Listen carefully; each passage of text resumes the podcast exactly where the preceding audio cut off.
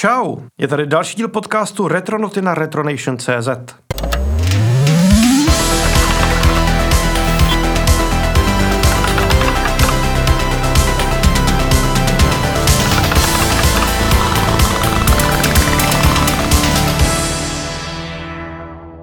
Protože máme dneska jubilejní desátý díl, rozhodl jsem se pro takový obrácený speciál. Místo toho, abychom se věnovali videoherní hudbě, podíváme se tentokrát na videohry, které zapojovaly známé hudebníky a implementovali jejich tvorbu.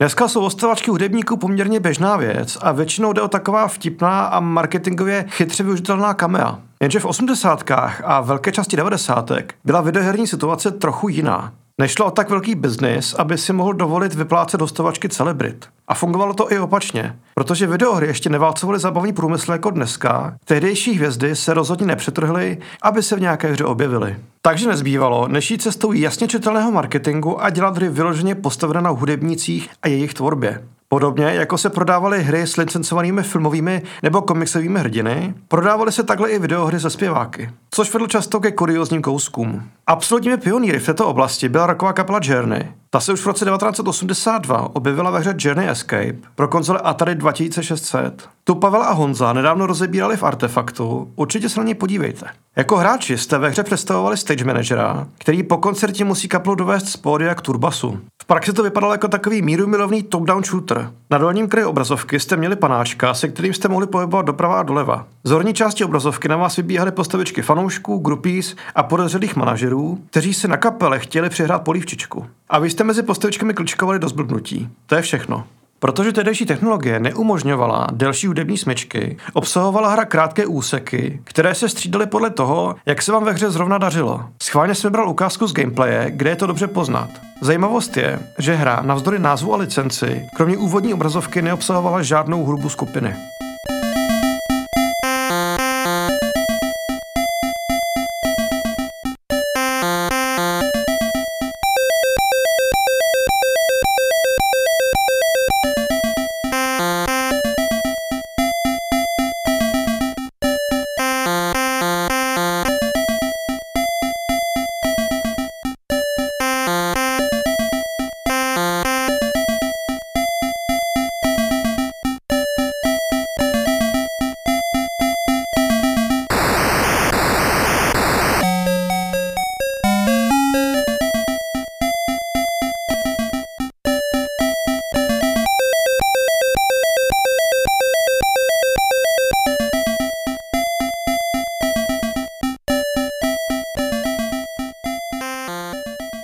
Kapela Journey byla v první polovině 80. tak populární, že si o rok později vysloužila další videohru pojmenovanou prostě jednoduše Journey. Ale zatímco předchozí Journey Escape byla spíš taková hříčka opřená o slavné jméno, Journey už je regulérní hra s ambicemi zapsat se nějak do paměti fanoušků.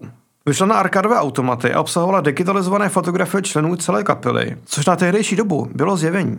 Obsahově šlo spíš o ptákovinu, kde jste skrze sérii miniher kopírujících starší arkadové hity měli dát zase dohromady kapelu rozehnanou po celém vesmíru.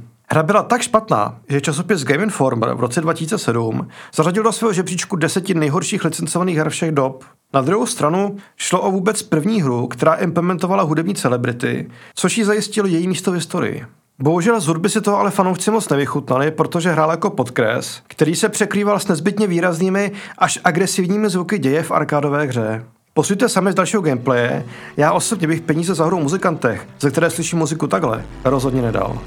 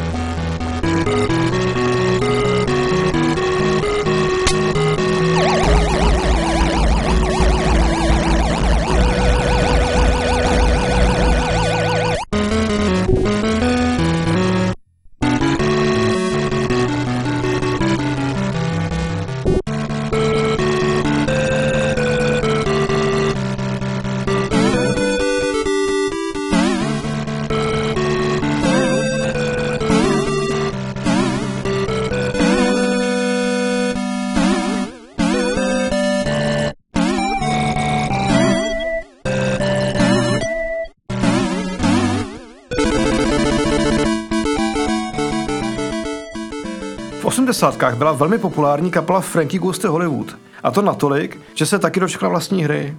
Ta vyšla v roce 1985 hned na několik platform.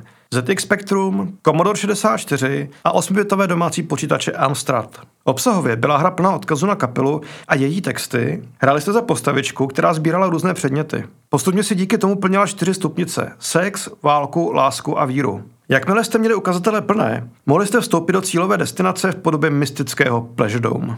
Zároveň hra fungovala jako promyšlená detektivka. Nacházeli jste různé stopy, které vám pomáhaly odhalit vraždu. Když jste pak odhalili vraha, přidalo vám to výrazný boost ve zmíněných stupnicích. Frankie Goes to Hollywood byla promyšlená a dobře navržená hra, takže se během 90. objevila hned v několika žebřících nejlepších titulů pro ZX Spectrum a Commodore 64. Obsahovala chiptunové verze kapely a dokonce se prodávala s kazetou obsahující živák písně Relax. Zajímavější je ale pustit si opět gameplay, protože obsahuje různé fragmenty melodií, které podle mě, ačkoliv šlo o tradičně krátké smyčky, dobře korespondují se zvukem kapely a hodně se promítly do výsledné atmosféry hry.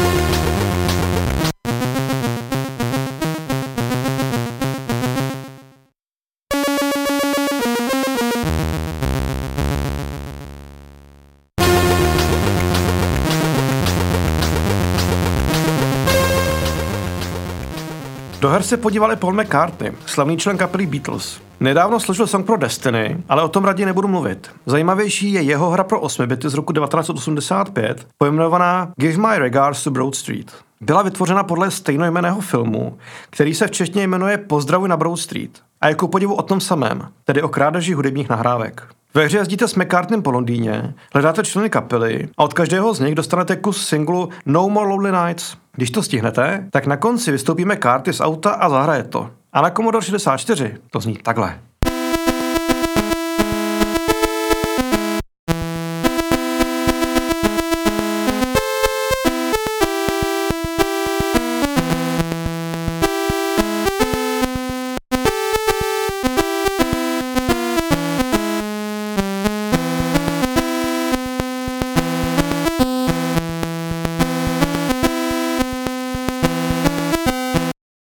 Přelomem propojování hudebníků a videoher byl rok 1988.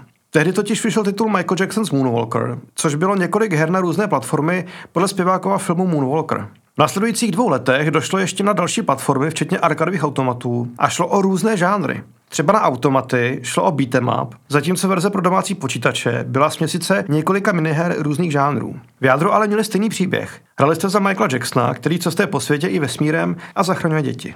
Bojovali jste pohyby připomínající Jacksonovi taneční krátce a když se vám povedlo nějaké kombo, tak jste si nad poraženým nepřítelem regulérně zatancovali. Dneska ta hra vypadá jako ptákovina a marketing nejhrubšího zrna, ale v dobovém kontextu je to naprosto logické propení showbiznesu s videohrou. A navíc, to bych rád zdůraznil, to mělo hratelnost, která si nezadala s nejlepšími tituly. Jinými slovy, Michael Jackson's Moonwalker všem ukázal, jak má podobné propojení vypadat. Jako ukázku pustím soundtrack z arkadové verze, konkrétně melodii známou jako Jacksonův single Smooth Criminal.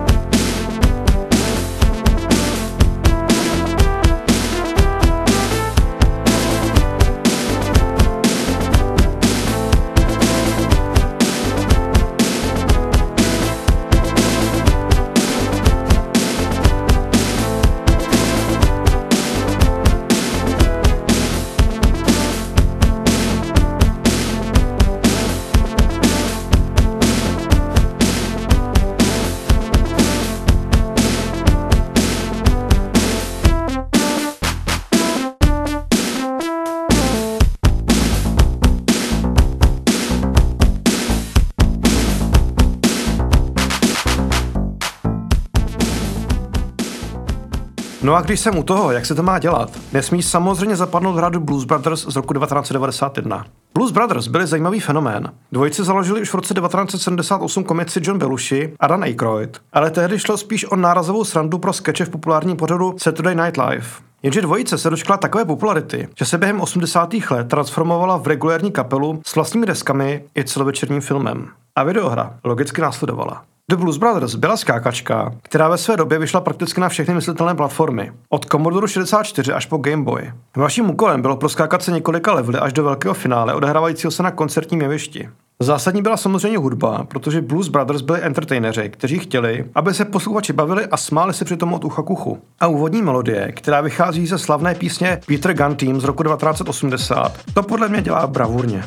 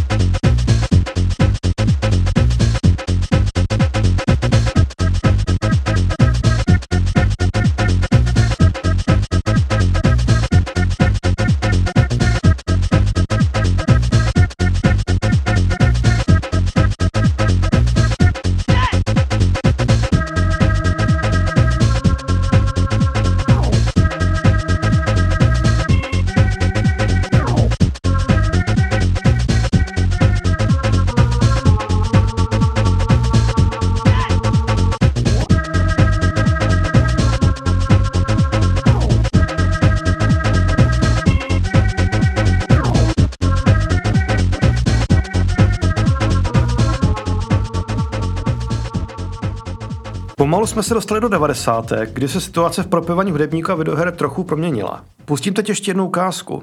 Je ze hry Revolution X z roku 1994 a tentokrát si v ní zahráli Aerosmith. Pokud si pamatujete na slavnou kolejnicovou střílečku Terminator 2 od společnosti Midway, tak Revolution X je prakticky ta samá přeskinovaná hra od stejné společnosti. Vaším úkolem je prostřílet se skrze armádu, která zajala známé rockery. K tomu vám hrají jejich skladby a zvukově se hra už blíží klasickým studiovým nahrávkám. Není divu, že jste si po dohrání hry mohli odemknout i přehrávat soundtracku. Pojďme na ukázku.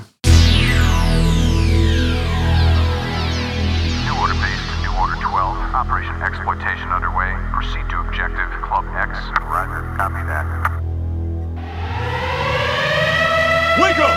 The revolution has begun! Generation X is in effect!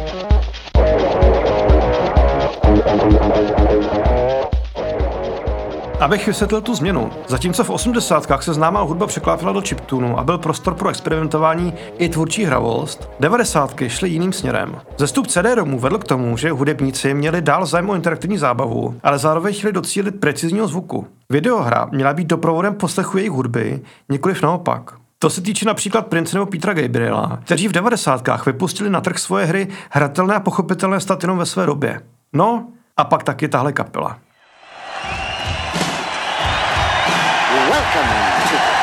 Show on earth, citizens of the earth. Yes, it's that special time again. So without much more ado, let's see if our contestants can battle through the arena and reach the spike. All know the rules. Get the necessary lodestones, unlock the dais, and rise inside the spike where you find the final watcher waiting for you. Defeat him, and freedom is yours. What a prize. Many have tried, and so many have failed. This one thinks he's special.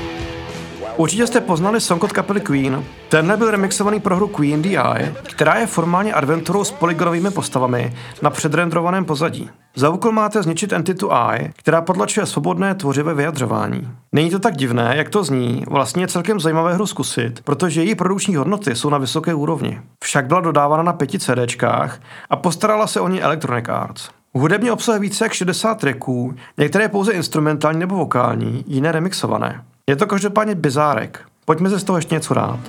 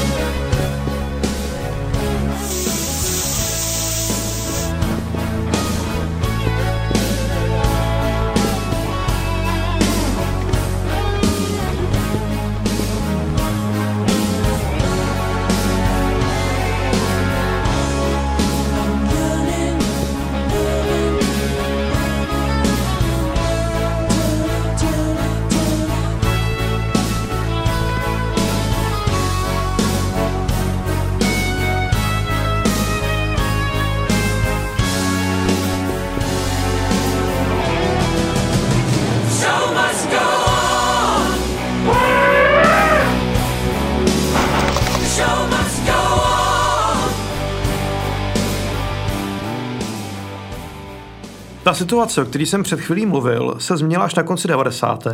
kdy herní průmysl získal dostatek financí, aby si mohl dovolit zaplatit hostování hvězd. Ale hlavně si získal respekt jako plnohodnotná tvůrčí platforma, díky čemuž mohly vzniknout ty perly jako Omicron The Nomad Soul s Davidem Bowiem. Ale o tom všem až někdy příště, protože Bowie a kyberprostor jsou kapitolou na samostatný díl. Pojďme si dát jen ochutnávku z intra.